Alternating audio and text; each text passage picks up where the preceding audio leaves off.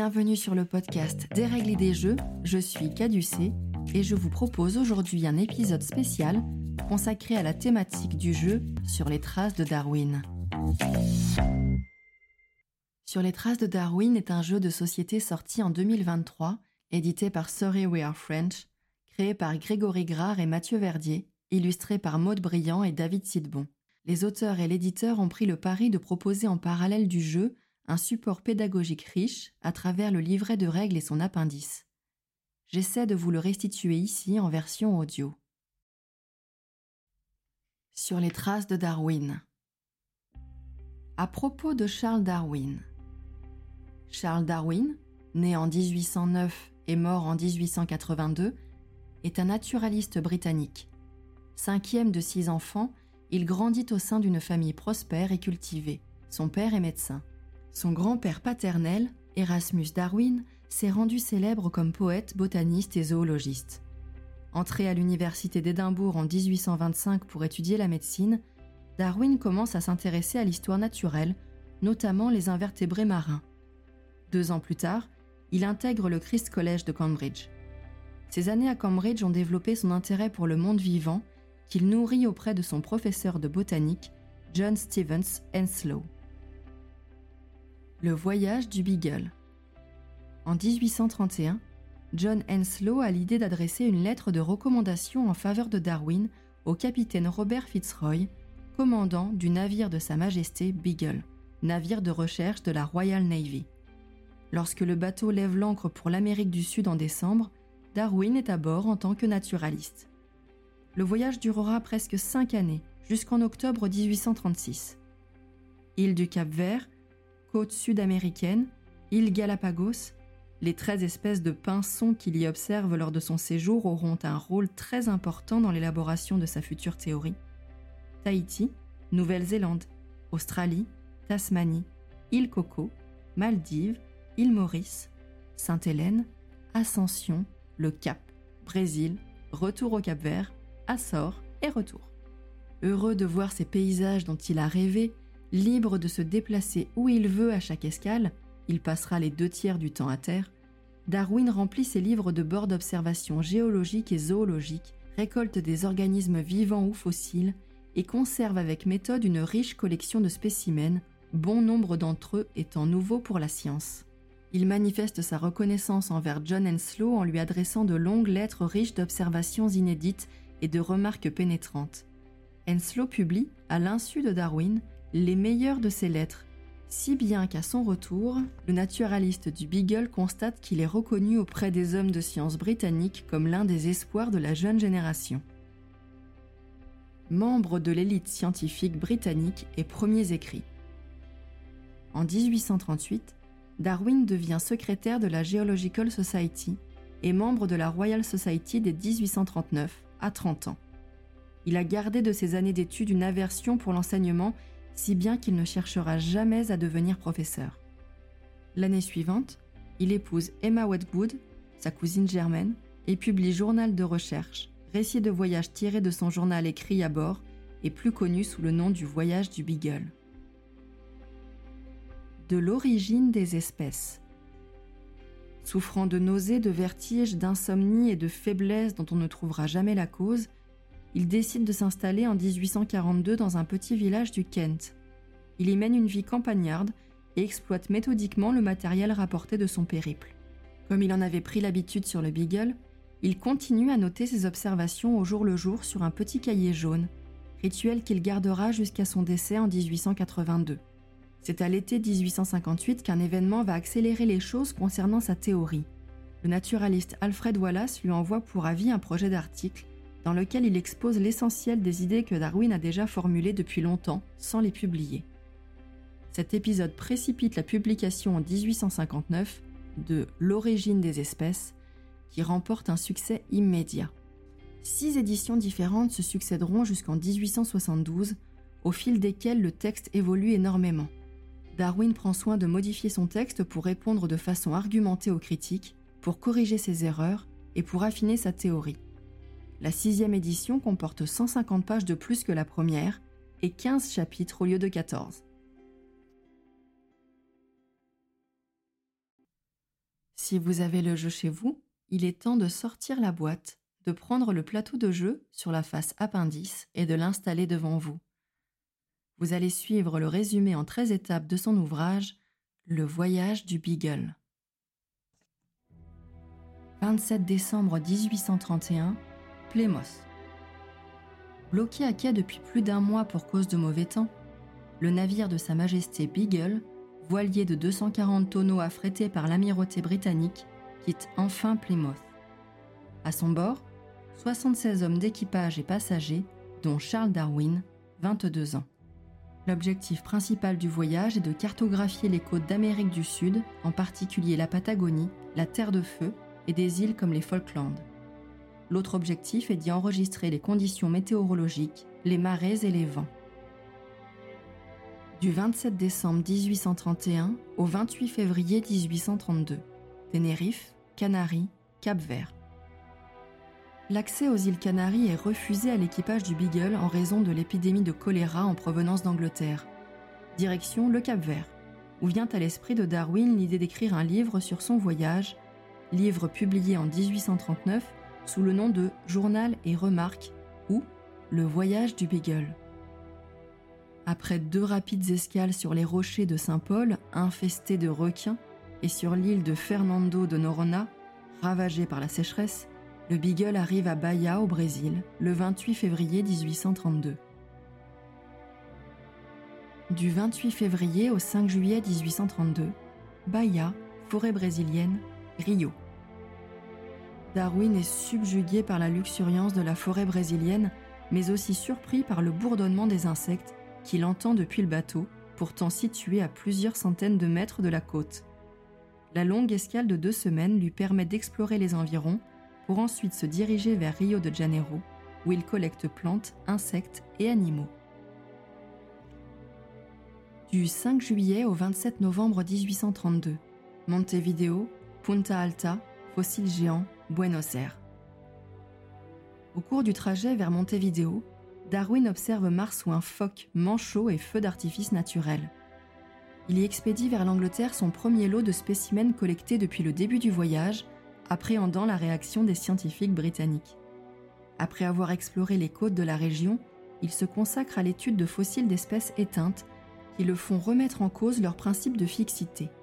À Buenos Aires, il va au théâtre, puis envoie son deuxième lot de spécimens avant de mettre le cap sur la Terre de Feu.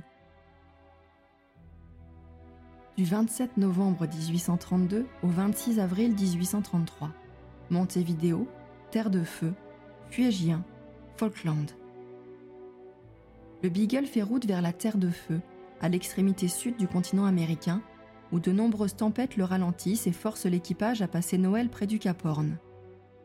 Ils y rencontrent les Fuégiens, habitants de la Terre de Feu, aux coutumes totalement opposées à celles des Anglais. Le 1er mars, le bateau jette l'ancre aux îles Falkland, plus hospitalières que la Terre de Feu. Darwin y remarque que les espèces y sont différentes de celles d'Amérique du Sud. Le 26 avril, le Beagle retourne à Montevideo qu'il avait quitté cinq mois auparavant. Du 26 avril au 6 décembre 1833, Montevideo, exploration terrestre, échantillon. Cette période est fortement consacrée aux excursions terrestres avec son lot de découvertes et de péripéties. Darwin s'installe dans le village de Maldonado pour y observer des espèces d'oiseaux et de reptiles. Fin juillet, il envoie son troisième lot de spécimens composé de 80 oiseaux, 20 quadrupèdes, de peaux et de plantes, de prélèvements géologiques et de poissons. Avec l'autorisation de Robert Fitzroy, il est désormais assisté par un membre de l'équipage, Sims Covington, collaboration qui durera jusqu'en 1839, soit après la fin de l'expédition. Du 6 décembre 1833 au 10 juin 1834, Patagonie, biodiversité, terre de feu, Rio Santa Cruz, Pacifique. Après avoir rencontré un impressionnant nuage de papillons sur la côte est de l'Amérique du Sud, le Beagle jette l'ancre le 9 janvier à Puerto San Julian. Darwin, Fitzroy et d'autres membres d'équipage partent en exploration et après 11 heures de marche n'ont toujours pas trouvé une goutte d'eau douce, ni même pendant une semaine. Près du port, Darwin trouve un squelette de Macocrenia patagonica, un pachyderme disparu dont les os du cou rappellent le lama. C'est le début des interrogations pour Darwin, qui se questionne sur la cause de la disparition des espèces éteintes qu'il a rencontrées au cours de son voyage.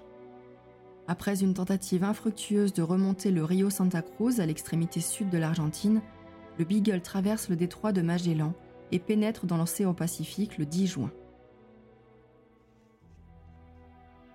Du 10 juin 1834 au 4 février 1835, Valparaiso, Andes, archipel des Conos.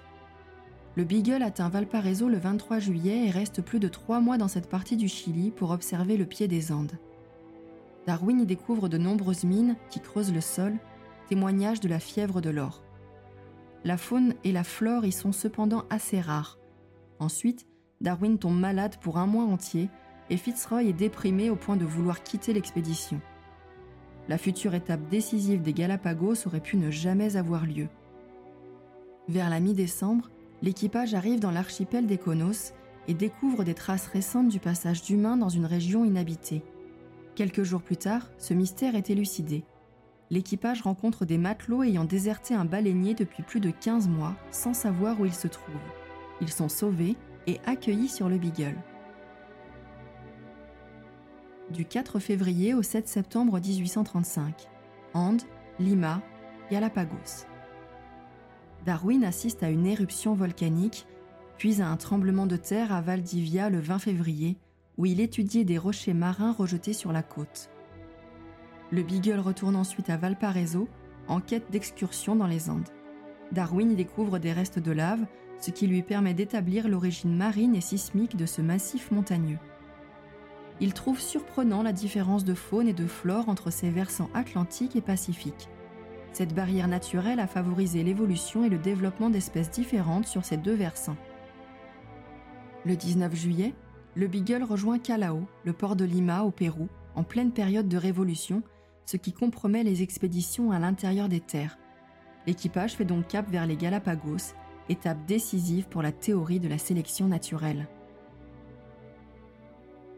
Du 15 septembre au 20 octobre 1835, Galapagos, faune, flore, échantillons, adaptation. À partir du 15 septembre, l'expédition passe environ un mois sur les îles Galapagos, archipel composé d'une dizaine d'îles volcaniques cratérisées. Darwin collecte une nouvelle fois une grande diversité de plantes, d'animaux et de coquillages, mais ce qui le frappe, c'est que la plupart de ces espèces sont uniques au monde et existent sur une île de l'archipel et pas l'autre. Chaque île aurait généré des espèces qui se sont adaptées à leur environnement, comme les pinsons, dont le bec présente forme et taille différentes en fonction de l'île où ils vivent. La conclusion de Darwin est que l'isolement de ces oiseaux, à partir d'une souche unique d'origine continentale, les a conduits à des variations liées à un mode de vie et des habitudes alimentaires différentes.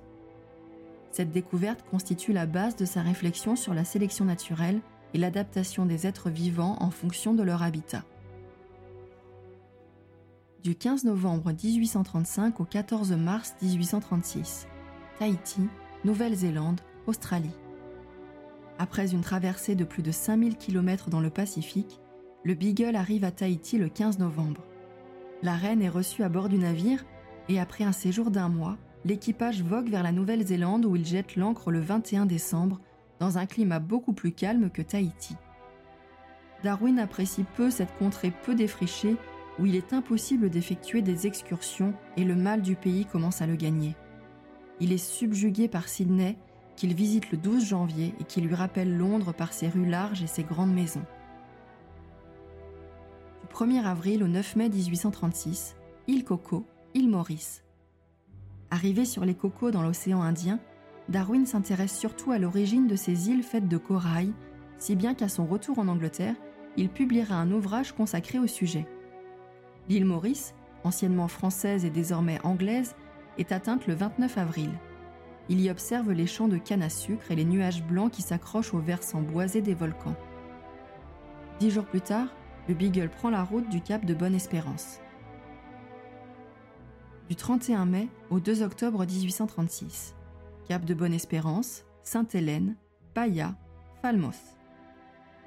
Au cap, Darwin rencontre Sir John Herschel, astronome anglais qui cartographie le ciel austral depuis 1834, sans se douter qu'un jour, ils seraient enterrés l'un à côté de l'autre à l'abbaye de Westminster à Londres. Le Beagle arrive à Sainte-Hélène le 8 juillet. Darwin s'installe près du tombeau de Napoléon pour observer cette île venteuse, humide et volcanique. Sur l'île d'Ascension, il reçoit une lettre de l'une de ses sœurs lui annonçant que d'éminents scientifiques britanniques souhaitent travailler avec lui. Après une courte escale à Bahia, quelques années après la première visite, l'équipage débute son retour vers l'Angleterre. Le 2 octobre 1836, le Beagle accoste à Falmouth après un voyage de 4 ans et 9 mois. Le livret d'appendice détaille chacune des tuiles animales présentes dans le jeu et vous propose pour chacun une petite anecdote. Voici mes préférés parmi celles-ci. Mammifère d'Amérique, le raton laveur. Le raton laveur est un animal très intelligent. La densité des neurones dans son cortex cérébral peut être comparée à celle des primates. Il peut déverrouiller des serrures, même lorsque celles-ci ont été réorganisées ou verrouillées à l'envers. Un arthropode d'Amérique, le monarque. Chaque année, les monarques sont des millions à quitter le Canada et les États-Unis pour hiverner au Mexique. À l'automne, ils se dirigent vers le sud et se reproduisent sur plusieurs générations. Au printemps, ses descendants reprennent la route vers le nord. Ce phénomène est unique de par son ampleur, mais aussi car le monarque américain est le seul papillon à migrer. Un oiseau d'Afrique, l'autruche. L'autruche est le plus gros oiseau au monde, mais il est incapable de voler. Ses pattes très puissantes lui permettent de courir très vite en gardant une vitesse de 40 km/h pendant environ 30 minutes, avec des pointes jusqu'à 90 km/h. Elle peut également effectuer des bonds de 4 mètres de long et de 1,50 m de hauteur. Un mammifère d'Afrique, l'okapi. L'okapi est un animal tellement timide qu'il n'a été découvert qu'en 1901. D'abord apparenté à un zèbre, il est en réalité l'un des derniers ancêtres de la girafe. Ce dernier est d'ailleurs le seul mammifère à pouvoir se nettoyer les oreilles avec la langue. Un oiseau d'Asie, la grue du Japon. La spectaculaire parade nuptiale des grues du Japon ressemble à une danse. Des révérences, des cris, des jeux d'ailes, des sauts sont entrepris par les deux partenaires qui sont fidèles à vie. La grue du Japon apparaît souvent dans les mythes et légendes au Japon et en Chine, où elle est le symbole de la longévité et de l'immortalité. Un reptile d'Asie, le dragon volant. Le dragon volant est en réalité un lézard planant d'arbre en arbre. Ses côtes élargies lui servent d'ailes qui l'ouvre comme un éventail, détendant ainsi ses replis cutanés. Après avoir réalisé son vol plané, ses côtes reprennent leur place le long de son corps, repliant ainsi ses ailes. Un mammifère d'Océanie, le wombat. D'apparence pataude, le wombat peut, quand il se sent menacé, sprinter jusqu'à 40 km/h pendant 90 secondes. Autre particularité, son arrière-train est doté d'un bouclier une plaque cartilagineuse très dure qui lui permet de protéger l'entrée de son terrier. Mais le wombat se distingue surtout par la forme cubique de ses excréments, du fait du changement d'épaisseur des muscles de son intestin, qui possède en tout quatre régions différentes. Si vous souhaitez en découvrir plus, je vous encourage fortement à vous procurer le jeu de société sur les traces de Darwin, destiné à un public familial, accessible et proposant une dose de stratégie très bien pensée. Comme vous avez pu le constater, le jeu de société peut également être un vecteur pédagogique et éducatif, et je remercie fortement les auteurs, illustrateurs et l'éditeur d'avoir réussi à nous fournir un support culturel aussi abouti et efficace. Maintenant que vous en savez un peu plus sur Darwin, à vous de partir en expédition et d'étudier ces fabuleuses espèces de par le monde. Je vous souhaite de belles parties entre amis ou en famille. À bientôt pour un prochain épisode de Des règles et des jeux.